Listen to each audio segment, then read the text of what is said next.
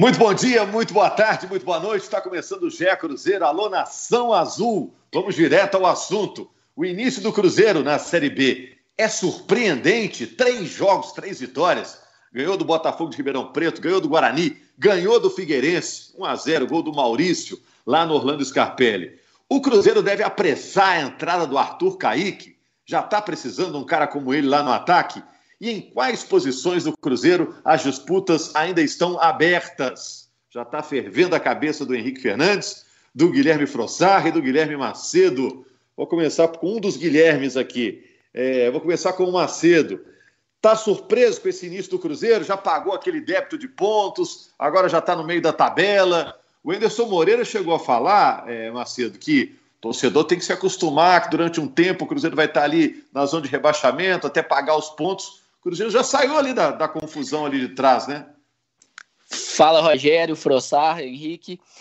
É, é, o Enderson até antes, durante a, o período de treinamentos, antes da volta dos jogos, ele fez uma previsão de 10 jogos até o Cruzeiro é, povoar ali o, o, G4, né?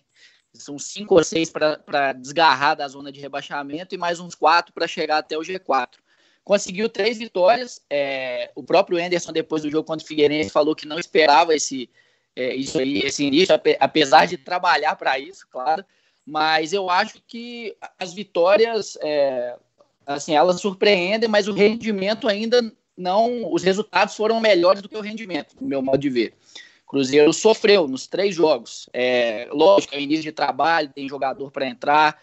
O Anderson sofreu com alguns problemas, teve baixa para esse jogo aí contra o Figueirense, perdeu o Giovani, que é titular. Enfim, o Jean, que é uma opção, o Wellington, que entra bastante também. Mas o Cruzeiro está rendendo pouco, no meu modo de ver. Não sei o que o Henrique e o Frossar pensam aí. É, eu acho, eu Henrique, acho que. Frossar. Primeiro, um abraço a todos, aos dois Guilhermes, ao Rogério, a quem está em casa. Acho que foi um jogo de passo atrás para o Cruzeiro, né? Assim, não que tivesse apresentado uma evolução muito grande da estreia para o jogo contra o Guarani, mas eu acho que o jogo foi muito fraco contra o Figueirense. Menos mal que a vitória veio, era uma vitória extremamente importante. Eu acho que a gente também tem que ser tolerante nesse, nesse momento, com os jogos se sobrepondo, quarta, domingo, com o trabalho ainda sendo assimilado pelos jogadores do Enerson. O Enerson não tem 10 jogos no comando Cruzeiro, gente. Ah, assim como o Atlético também não tem, o seu treinador ainda não tem um número muito grande e alguns dos clubes do Brasil também não tem. Então você tem que pensar no futebol, na montagem do time como um processo.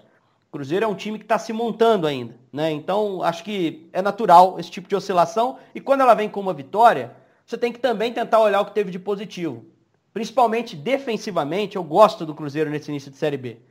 É um time que já tinha jogado bem defensivamente, uh, nos jogos anteriores, mas não tinha ficado sem ser vazado. Conseguiu isso em Santa Catarina. Isso é importante, que isso dá confiança para os defensores. Isso é comentado ao longo da semana. Poxa, aguentamos firme. Jogamos nada, mas nós seguramos aqui atrás. Então isso é importante e acho que é algo que o Cruzeiro traz, apesar de coletivamente não ter sido um grande jogo, esse setor especificamente fez uma partida consistente.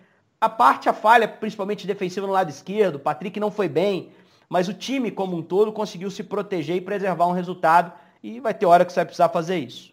É, eu acho assim que o de qualquer forma era difícil a gente prever, não tinha como acontecer do Cruzeiro é, iniciar a Série B já com o futebol que o torcedor espera ver, assim, né? É natural. O time tem muitas mudanças, o treinador é novo, ainda tem peças chegando. Eu acho que o Cruzeiro tem margem para evoluir muito em termos de desempenho nas próximas rodadas. Mas, de qualquer forma, o início de Série B é excelente. Assim, acho que até além das expectativas, o Cruzeiro, entre os times que, que fizeram três jogos, é o de melhor aproveitamento. Né? Não fosse a punição da FIFA, seria já líder da Série B. E venceu dois times chatos fora de casa. Evidente, o Figueirense não está no seu melhor momento histórico, o Guarani longe disso, mas, pô, são Guarani e Figueirense, são dois times de camisa, dois times que já frequentaram muito a Série A e foram duas vitórias fora. Também não gostei do rendimento do Cruzeiro em Florianópolis. Acho que tem muito a melhorar, mas acho que tem muitas peças ainda para entrar no time. O Arthur Kaique tem tudo para fortalecer bastante esse sistema ofensivo do time do Enderson. E, de qualquer forma, são nove pontos conquistados. Na tabela, três pontos. Já zona de rebaixamento já ficou distante. O G4 já está a dois pontos ali. Então, eu acho que o início de Série B é muito bom para o Cruzeiro. E que importância psicológica, na opinião de vocês, isso traz, assim, não só para o Cruzeiro, porque os jogadores estão confiantes, mas em relação à visão que os adversários têm do Cruzeiro. que o Cruzeiro passou por uma crise absurda, né, enorme, e muita gente, ah, vou tentar tirar uma casquinha aqui no jogo com o Cruzeiro. Agora o cara olha para o outro lado, vê a camisa do Cruzeiro, gigante, o Cruzeiro é a grande atração da Série B, o Cruzeiro ganhou três seguidas.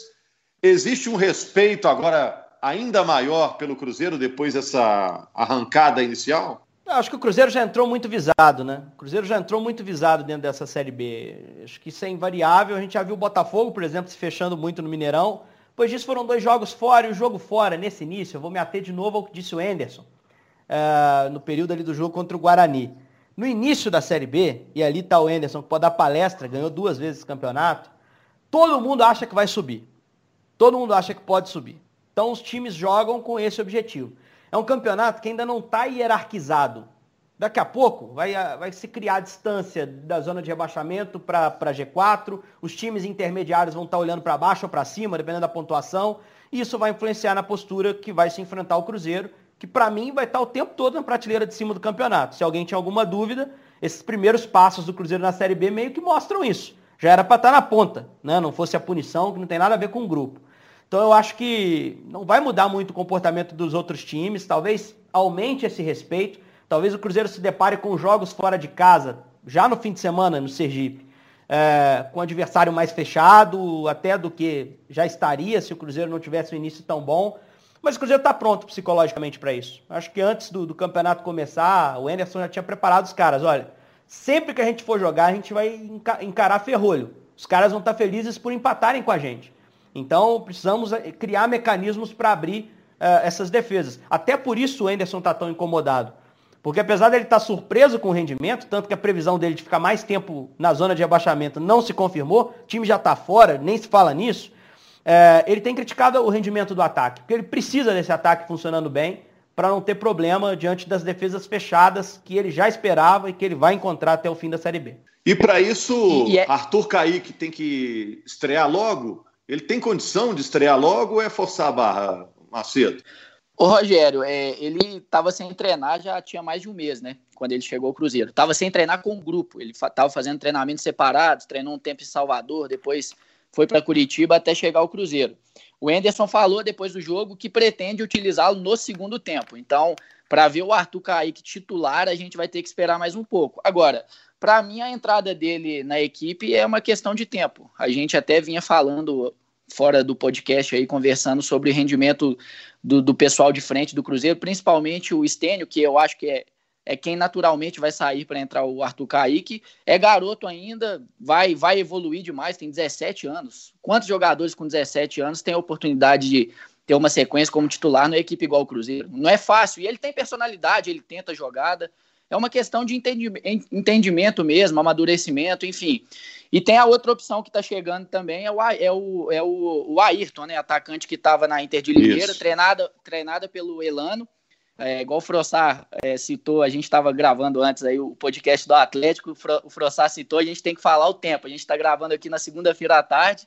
A previsão é de que o Ayrton chegue nessa terça-feira a Belo Horizonte. Já assistiu o jogo ontem, fez registro em rede social, enfim. E é mais uma opção. Jogador de drible, velocidade na Inter de Limeira com o Elano, jogava mais pelo lado direito, é, gosta de ir para cima no um contra um, e eu acho que é, é, é uma das coisas que está faltando esse ataque do Cruzeiro. Né? Eu Jogador acho, de 21 anos. Só para completar essa da chegada do Arthur Caí, eu participando do, do podcast do GE Cruzeiro umas semanas atrás, eu falava que eu, que eu achava muito importante que o Cruzeiro buscasse jogadores mais experimentados assim para a Série B. Eu acho importante que o time tenha esses pilares de experiência no meio dessa garotada que é muito boa. Concordo com o Macedo. O Stênio tem qualidade, está no início ainda de, de, trajetória, pô, já é profissional do Cruzeiro, já tem jogado como titular com 17 anos. Então acho que a chegada de um cara como o Arthur Caíque favorece inclusive o próprio Stênio, favorece os outros colegas de, de time que são mais jovens. Eu acho que tem tudo para encaixar bem no time e, e a gente estava falando de de aspecto psicológico, eu acho que o Cruzeiro passou um recado importante com essas três vitórias iniciais na Série B, assim porque o fim de 2019 foi catastrófico e, e passou um recado de, de, um clube que não estava estável, e realmente não estava, foi de fato a pior crise da história do clube, o que naturalmente reflete no adversário. Quando um time mais fraco vai enfrentar o Cruzeiro no Mineirão e vê que o Cruzeiro está uma bagunça, vai enfrentar o Cruzeiro com um pouco mais de coragem. E começar a Série B com três vitórias, duas vitórias fora de casa, passa um recado do tipo: passamos por uma turbulência muito grande, mas estamos nos estabilizando e, e continua sendo o Cruzeiro, que é favorito, sem dúvida nenhuma, para subir e favorito ao título da Série B também. É, de garotos, Henrique, ainda restam Kaká, Jadson, Maurício e Estênio no time titular, né? É uma boa medida? Quantidade de garotos no 11 titular? É, embora eu acho que assim. Vamos antecipar uma pergunta boa que você fez na abertura, Rogério. Quais posições estão abertas no Cruzeiro? É, eu diria para você que só os volantes com a chegada do Arthur Kaique. Nesse momento, só os volantes. O resto está definido. Você escala o Cruzeiro com naturalidade. Fábio Cáceres, Léo com Kaká, na esquerda o Giovani. Ficou mais claro isso em Santa Catarina. O Brey é um jogador que tem fome para chegar à frente, boa técnica, mas não marca. Não é um bom marcador. Então teve muita dificuldade no jogo e acho que fica muito claro que o Giovani é o dono da posição. Os volantes estão em, em aberto, com Jean, Jadson e Ariel disputando numa condição melhor, e ainda a alternativa do Machado, o Henrique que daqui a pouco vai estar em forma, o Adriano que a gente sempre cita. Tem algumas opções ali para volância celeste. E na frente é o ataque que a gente vem montando. Arthur Caíque, com o Regis por dentro, com o Maurício do outro lado e o Marcelo Moreno. Eu acho que é um time que vai ter duas pratas da casa com uma pe com, como peças importantes, o Kaká e o Maurício, podendo ter também o Jadson. Ô, Rogério, é, pegando o gancho aí dos garotos, falar mais uma vez do Kaká, né? Todo podcast a gente tem falado dele aqui, mas o que tá jogando é absurdo. Quanto o Figueirense, mais uma vez, foi muito bem. É, a zaga do Cruzeiro está ficando sobrecarregada por conta de alguns problemas, algumas, alguns ajustes que ainda precisam ser feitos no sistema, que, igual o Henrique falou, está melhorando aos poucos, mas acho que a zaga ainda está exposta. E, e, a mina do, do, Figueirense foi justamente o lado que o Kaká joga, né? o lado esquerdo da defesa do Cruzeiro. E o Kaká foi muito bem. E, e, e, o Maurício, eu insisto também, uma outra coisa que a gente já conversou aqui, eu gosto do Maurício mais perto da área. Eu gosto do Maurício mais perto do atacante é, é, para municiar o Marcelo Moreno, para acertar chute igual ele acertou contra o Figueirense em outras partidas também. Eu acho que ele aberto é, é perde muito. A gente tira muito do o, assim das características principais dele. Ele é inteligente, ele toca bem a bola, ele tem uma boa finalização, visão de jogo que poucos têm. É, mas aí eu, eu acho que ele ainda tem que jogar mais perto do Marcelo Moreno e do Regis. Agora, essa segunda leva de contratações do Cruzeiro, teve uma leva lá no início do ano, Janta Robert, Everton Felipe, Robertson, que continua no elenco. Essa segunda leva deu mais certo, né? Giovani, o Cáceres. Cruzeiro perdeu até a pressa de arrumar a lateral direita, né? É, o Cáceres está bem. Cáceres não, não apareceu tanto quanto o Figueirense, mas eu acho também que ele é titular, mesmo com a chegada do Daniel Guedes. Vai ter uma disputa aberta ali em breve. Daniel é bom jogador, tem qualidade no passe, também pode jogar pelo meio, jogou assim no Santos em algumas ocasiões, mas o Cáceres está muito bem. Eu acho que o Giovani, desses caras que foram contratados, o Giovani é um que ainda precisa é, mostrar o que veio, tem a questão física, ritmo de jogo, enfim. E dos jogadores até que chegaram numa leva depois e que eu acho que estão crescendo também, o Marlon entrou bem no jogo contra o Figueirense. Marlon que estreou muito mal, uma partida terrível dele contra o Coimbra, totalmente inseguro, ainda antes da pausa aí por conta da pandemia, e tem entrado bem. O Regis é, ainda acho que é um pouco apagado muitas vezes.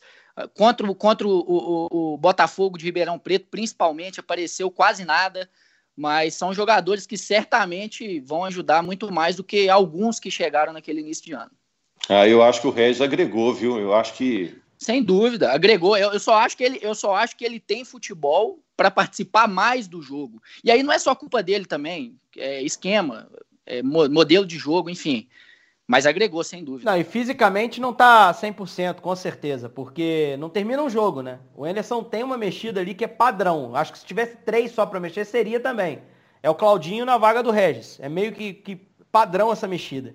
E aí, pensando no que o Macedo falou sobre deslocar o Maurício, pode ser uma coisa para o Anderson pensar para segundo tempo. O Maurício ser puxado para o meio e entrar um cara mais agudo do, do lado, dependendo do que o jogo pedir, já que o Regis não tem essa condição de 90 minutos ainda. Mas eu acho que é titular absoluto Regis, assim, não tem muito o que contestar nesse, nesse momento atual, nesse contexto atual, ele é titular. É, respeito muito a chegada do Ayrton, acho que é um moleque que vai vir com fome, é, apesar de ser um, um, cara que não tem muito gol, né? É, na, na, Inter ele não fez gol no Campeonato Paulista, embora tenha participado muito do campeonato.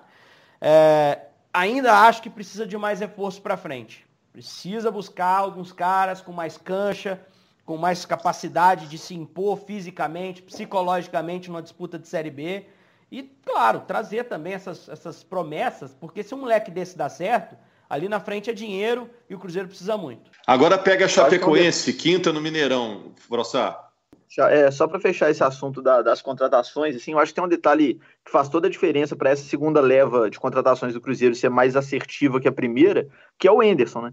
Treinador agora que de fato conhece muito bem a competição, que está de fato se envolvendo muito nas sugestões de reforços, trouxe jogadores da confiança dele. Claro, tem o trabalho da, da, da presidência, da diretoria de futebol, o trabalho do David, mas o Enderson é um cara que conhece muito bem a competição e, enfim, tem conseguido atuar bem aí no bastidores também. E mais uma coisa que atrapalhou o Cruzeiro também, ô Frossá, isso, o que ajudou foi o Enderson ter essa leitura de elenco. Agora, o que atrapalhou? Essa pausa que fez com que ninguém da Série A conseguisse se planejar, para a gente saber quem estava sobrando na A, para o Cruzeiro usar sua camisa pesadíssima e atrair o cara para B.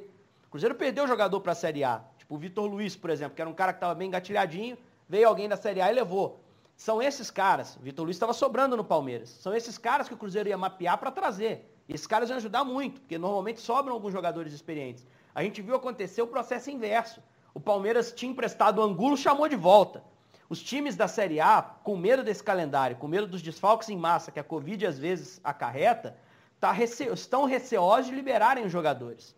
Então eu acho que isso atrapalhou muito a montagem do Cruzeiro. Era para o Cruzeiro, se não tivesse a, a, a, pausa da pandemia, se fosse um planejamento mais comum, mais normal para os times brasileiros, o Cruzeiro já ia ter um elenco mais encorpado.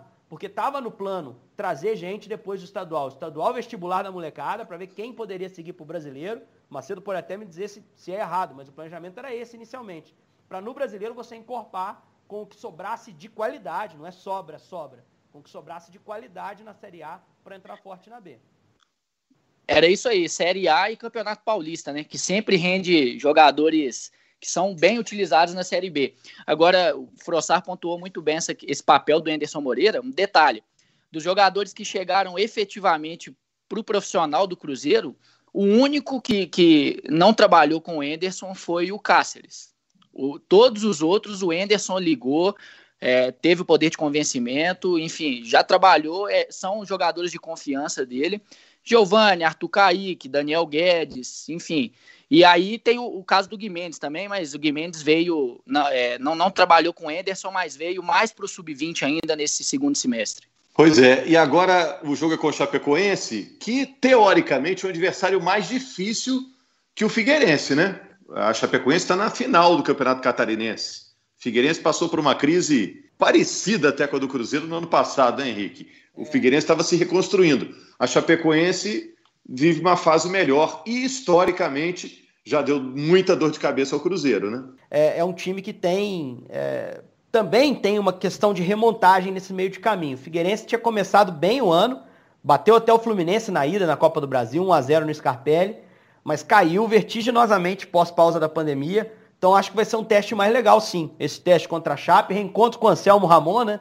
que é um cara que o Cruzeirense gosta bastante, assim, pelo histórico, muito mais nos clássicos, era um cara que costumava jogar bem, participou do 6 a 1 clássico histórico, mas acho que o Cruzeiro é favorito para esse jogo de quinta, e no fim de semana vai pegar um confiança que tem tudo menos confiança nesse momento, porque tem uma sequência de resultados ruins nesse início, nesse retorno à Série B. Então acho que é uma semana que, embora tenha esse teste legal, entre aspas, contra a Chapecoense, é, coloca o Cruzeiro frente a dois jogos que ele é bem favorito. Diria até que mais favorito do que era antes de enfrentar Guarani e Figueirense em sequência na última semana. E depois uh, tem a, a Copa do Brasil, né?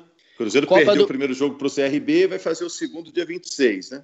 Isso, Copa do Brasil contra o CRB.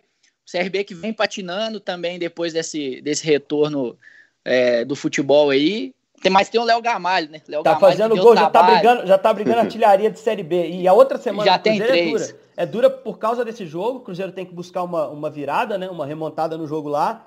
E depois é o América, cara. É o clássico contra o América. Clássico. O clássico que era 30 e passou para 29. Então, assim, essa semana é uma semana para o Cruzeiro meter a gordura e colar de vez no G4. Meter o farolzão alto no retrovisor da turma do G4 e apavorar, porque eh, o time como o Cruzeiro perto de G4, a gente fica com a sensação que se entrar não sai mais. Aí volta para aquela lógica que a gente até estava no início dizendo que, que poderia ser contrariada nessa Série B, né? Do grande que joga B, ficam três vagas para os outros. Eu acho que o Cruzeiro está dando sinais de que podemos ter isso, algo que a gente talvez nem esperasse antes da Série B. O Cruzeiro está tá conseguindo, mesmo num, com o time em montagem, não jogando tão bem os resultados, como é um time que tende a crescer, eu acho que quando começar a jogar bem, vai, vai construir uma, uma campanha sólida. Ô, Rogério, eu sei que a gente já deve estar tá fechando aqui, pelo, pelo tempo que a gente está acostumado a fazer. É só trazer uma informação sobre o Manuel, que está nessa situação ainda indefinida em relação ao Cruzeiro.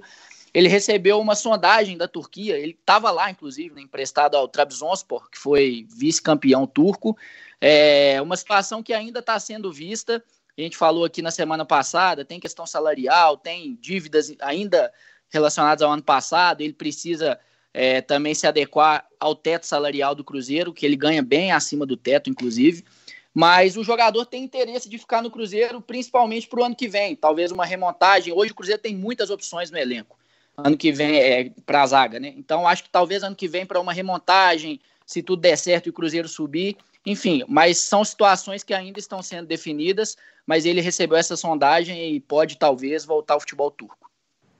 Valeu, valeu Macedo, valeu Henrique. Algo a acrescentar, Frossar? É, séries A e B começaram bem aí para os mineiros, né? O América andou dando uma patinada, mas na média geral, fazendo um apanhadão, tá é legal, verdade. né, para os mineiros. Eu olhando, olhando a tabela da Série B, a gente estava falando dos três próximos jogos do Cruzeiro, e o Cruzeiro agora já tem ali alguns pelotões à frente para olhar, clubes para ameaçar na tabela, né? Tem o Paraná com sete pontos, Juventude com seis, e dois clubes com cinco pontos e quatro clubes com quatro.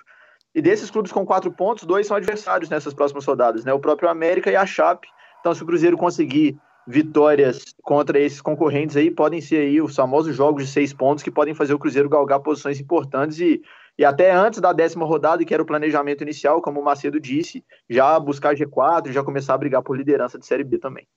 Vão acompanhar que vai ser legal, né? Obrigado, Henrique, Frossar, Macedo. Obrigado a você, torcedor do Cruzeiro, que acompanhou mais um podcast GE Cruzeiro.